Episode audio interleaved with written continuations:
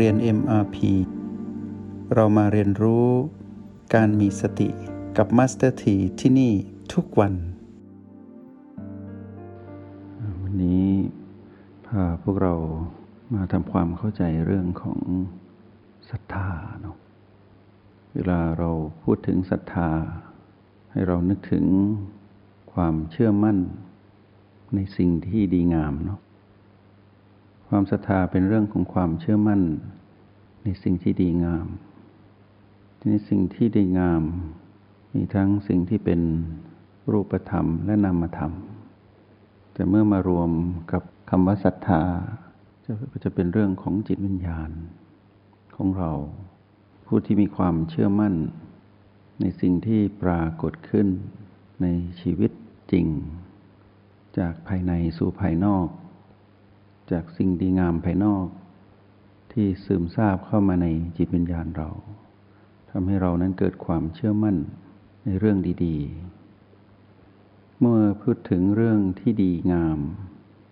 สิ่งที่เกี่ยวข้องกับจิตวิญญาณโดยตรงก็คือเรื่องของความดี ความดีเป็นสิ่งที่เราต้องศรัทธา คือต้องมีความเชื่อมั่น สิ่งที่เราลงมือทำอยู่นี้ เป็นเรื่องของความดีที่เรานั้นลงมือทำเพราะเราเชื่อมั่นว่าการเป็นผู้มีสติ หรือคำว่าสตินี้เป็นความดี เป็นสิ่งที่ดี เราจึงลงมือทำก็คือพัฒนาตนเองให้เป็นผู้มีสติ ทีนี้ในนิยามความหมายของคำว่า ความดี ต้องเกิดจากคนดี เป็นผู้ลงมือทำคนดีที่ลงมือทำความดีนั้นแปลว่า เรานั้นเป็นคนดีที่มีความเชื่อมั่นในความดี จึงลงมือทำความดี นิยามความหมายของคนดีก็หมายถึงผู้ที่มีสติ ผู้ที่มีสติ เรียกว่าคนดี จึงทำความดีสำเร็จ เราก็อุ่นใจได้ว่าเรานั้นเป็นผู้มีความเชื่อมั่นในความดี เราจึงมีความเชื่อมั่นในการเป็นคนดี เพื่อที่จะเชื่อมั่นในการทำความดีนั้นให้สำเร็จ สิ่งที่สนับสนุน ให้เรานั้นเกิดความเชื่อมั่นในความเป็นคนดี อยู่เสมอก็คือ พลังงานบวกในจิตวิญญาณเรา ที่คอยย้ำเตือนให้เรานั้นเป็นคนดี ก็คือคำว่าสติฉะนั้นพวกเราที่นั่งคู่บนลังหลับตา เข้ารหัสแห่งสติแปลว่าเราเป็นผู้มีความศรัทธา หรือมีความเชื่อมั่นในรหัสแห่งสติและรู้ว่ารหัสแห่งสติเป็นเครื่องหมายของการทำความดี และทำให้เรานั้นเป็นคนดี ทีนี้เราก็จะได้ยินคำที่เราคุ้นเคยมาตั้งแต่ เด็กๆ หรือจำความได้ก็คือทำดีได้ดี เป็นคำที่เราไม่ต้องไปดัดแปลงอะไร ปราดในประเทศเราได้ซึมซับเอาภูมิปัญญาของพระพุทธเจ้าเข้ามาในวิถีชีวิตของบรรพบุรุษเราพันกว่าปี ได้ซึมซับเอาความหมายของคำว่าทำดีได้ดีมานาน แต่การทำดีเป็นเหตุ ลคือสิ่งดีๆ ย่อมปรากฏมาในชีวิตหรือเติมเต็มชีวิตของผู้ที่ทำดี แต่ความเข้าใจเรื่องการทำความดีนั้นยังไม่สมบูรณ์ คือยังไม่ครบถ้วน เพราะเราจับต้องแบบลูกคลำคือยังไม่ได้ไปเข้าใจลึกซึ้ง อะไรจึงเรียกว่าทำดี แล้วนิยามความหมายของคำว่าดีนั้นเป็นอย่างไร เราก็สืบย้อนมา ว่าคนที่จะทำดีได้แล้วเสวยผลความดีนั้นต้องเป็นคนดีก่อน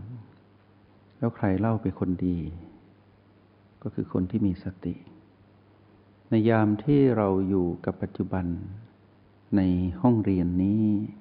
เราอยู่กับจุดปัจจุบันทั้งเก้าหรือหนึ่งในเก้าหรือจุดใด ๆ ก็ตาม ที่อยู่ใน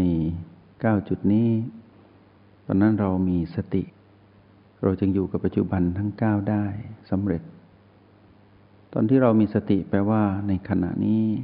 เราเป็นคนดีแล้ว เมื่อเราเป็นคนดี เรามีสติแล้ว เราก็ลงมือทำความดีก็คือมีความเป็นผู้ที่อยู่กับปัจจุบันสำเร็จ ก็เหลือแค่คำว่าได้ดี ซึ่งเป็นเรื่องผล ถ้าเหตุดีผลดี เมื่อทำเหตุที่ดีผลดีย่อมปรากฏ ก็เลยไม่ต้องไปหวังผล เพราะยังไงก็ย่อมได้ ก็เลยไม่ต้องไปหวังให้เหนื่อย ทีนี้ผลของการเป็นคนดีคือทำความดีสำเร็จผลของความดีคือนำสุข อันเกิดแต่ความดีนั้นมาให้ ทีนี้ความสุขที่เกิดจากการทำความดี ที่สูงส่งสูงสุด ก็คือคำว่า นิพพาน นิพพานเป็นผลสุดท้าย คือผลสรุปของความดี เพราะฉะนั้นเมื่อพูดถึงความดีที่จะปรากฏในจิตวิญญาณของผู้ที่เป็นคนดี ก็คือคำว่านิพพานเพราะนั้นเส้นทางของผู้ที่มีศรัทธา หรือมีความเชื่อมั่นในสิ่งดีงาม ต้องเดินทางจากจุดเริ่มต้น คือการเป็นผู้มีสติ และมีจุดหมายปลายทาง คือได้ดีคือไปรู้แจ้งนิพพาน เพราะฉะนั้นพวกเราตอนที่ดับตาคู่พลัง ฝึกฝนอบรมตน อยู่ในความเป็นผู้อยู่กับปัจจุบัน ให้เราภูมิใจนะ ให้เราภูมิใจในตนเอง ตอนนี้เราเป็นคนดีแล้วจริง ๆ ต่อให้ก่อนหน้านี้ เราไม่รู้จัก นิยามความหมายของความดี และแนวโน้มของเราในอดีต โน้มไปในทางความหลงผิด ที่จะทำสิ่งที่ไม่ดีให้เกิดขึ้นกับชีวิตอยู่เสมอ ชีวิตของเราที่ผ่านมาได้เกิดมาเป็นมนุษย์ เราอยู่กับความเป็นคนดีน้อยมากหรือแทบจะไม่มีเลย ชีวิตเราจึงผิดพลาดไปอยู่กับเรื่องร้าย เพราะเราไม่เข้าใจคำว่าคนดีนั้นต้องเป็นอย่างไร เราจึงประคองความเป็นคนดีไม่ได้ ในยามที่เรานั้นมีอารมณ์ของมารความเป็นคนดีก็หายไป แต่ในยามที่เราได้สูญเสียความเป็นคนดีนั้นเราไม่รู้ตัว เพราะอารมณ์ของเรานั้นรุนแรง โลภรุนแรง โกรธรุนแรงหลงผิดอย่างแรงทำให้เราสร้างกรรม จึงต้องเสวยผลเป็นวิบากกรรม ก็คือทำชั่วได้ชั่วแทน แล้วเราก็จะบ่นกับตนเองว่าทำไมชีวิตเราถึงไม่มีความสุขทำไมชีวิตเรามีแต่เรื่องร้ายๆ แล้วทำไมชีวิตนี้จึงต้องมาเผชิญกับสิ่งนี้ เราก็หลุดเข้าไปสู่ในวงจรอุบาทของมารก็คือมีอารมณ์อยู่ตลอดเวลา อารมณ์ที่พร้อมจะระเบิด ที่พร้อมจะเผาตนเองทำร้ายตนเองทำร้ายผู้อื่น ซึ่งเป็นอารมณ์ของมาร แล้วเราไม่รู้ด้วยซ้ำว่านั่นคือความเป็นมารของเราที่ปรากฏขึ้นแล้ว และเราก็อยู่กับมารคือรอบตัวเราที่เราคุ้นเคย ก็เป็นผู้มีอารมณ์ที่มีความรุนแรงในโลภโกรธและหลงผิด เมื่อต่างมีอารมณ์กระทบกัน ก็กลายเป็นสิ่งร้ายๆ ก็ปรากฏขึ้นในสังคมที่เราเคยอยู่อาศัย ไม่ว่าจะอยู่ในครอบครัว หรือในชุมชนที่เราอยู่หรือที่ทำงาน เราจะเห็นว่าเราอยู่กับความเป็นผู้ที่เสี่ยงภัยต่อความเป็นความชั่วอยู่ตลอด ความเป็นคนชั่วอยู่ตลอด เพราะอะไร เพราะอารมณ์ที่ต่างฝ่ายต่างไม่รู้ว่ามีอารมณ์ แล้วก็สาใส่อารมณ์ที่เป็นของมานนั้นให้กันและกันทำให้วิบากกรรมที่ติดตามมาในอดีต ที่พร้อมจะให้ผลอยู่ทุกๆขณะมา ถมทับกับพฤติกรรมของความไม่ดีที่ปรากฏขึ้น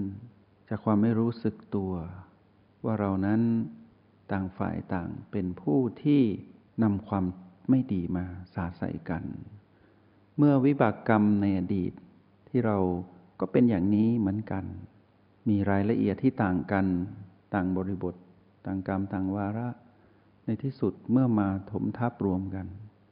จึงเกิดเรื่องร้ายในชีวิตขึ้น ที่เราเรียกว่า มรสุมชีวิต ที่ประเดประดังเข้ามาทำอะไรหยิบจับอะไรก็มีแต่เรื่องร้ายๆ มีแต่ความผิดพลาด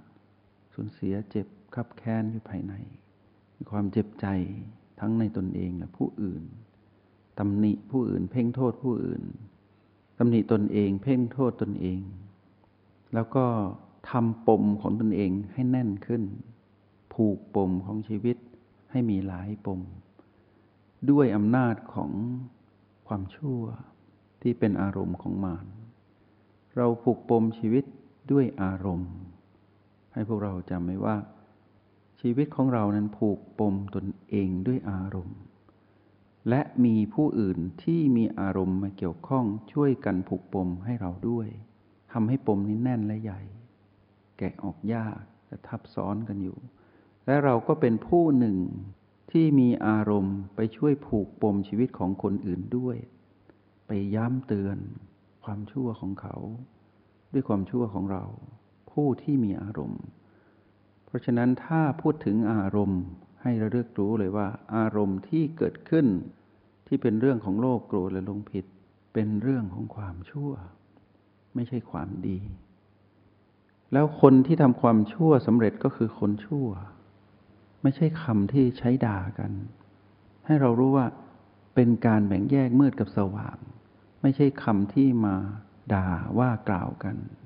เป็นคำที่ปกติ เพราะฉะนั้นเมื่อทูดถึงความชั่วคือผลของบาปที่เกิดขึ้นจากการทำความชั่ว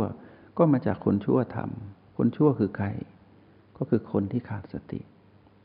คนที่ไม่มีสติ ก็เป็นคนชั่วทั้งหมด เพราะฉะนั้นคำว่าคนชั่ว ไม่ได้หมายถึงการว่ากล่าว หรือการด่าสาดทอคำด่ากันไม่ใช่ ไม่ใช่เป็นการเพ่งโทษ เป็นเรื่องปกติของคนไม่มีสติย่อมเป็นคนชั่วเป็นธรรมดา แล้วคนชั่วก็ทำความชั่วสำเร็จผลของความชั่วก็คือบาปคือความทุกข์ก็คือมรสุมชีวิตที่ตนนั้นต้องเสวยผลทำสิ่งใดไว้ก็ต้องเสวยผลสิ่งนั้น นี่คือกฎแห่งกรรมและวิบาก อันเกิดแต่กิเลสก็คืออารมณ์ ของผู้ที่ไม่มีสติ จงใช้ชีวิตอย่างมีสติทุกที่ทุกเวลา แล้วพบกันใหม่ ในห้องเรียน MRP กับมาสเตอร์ที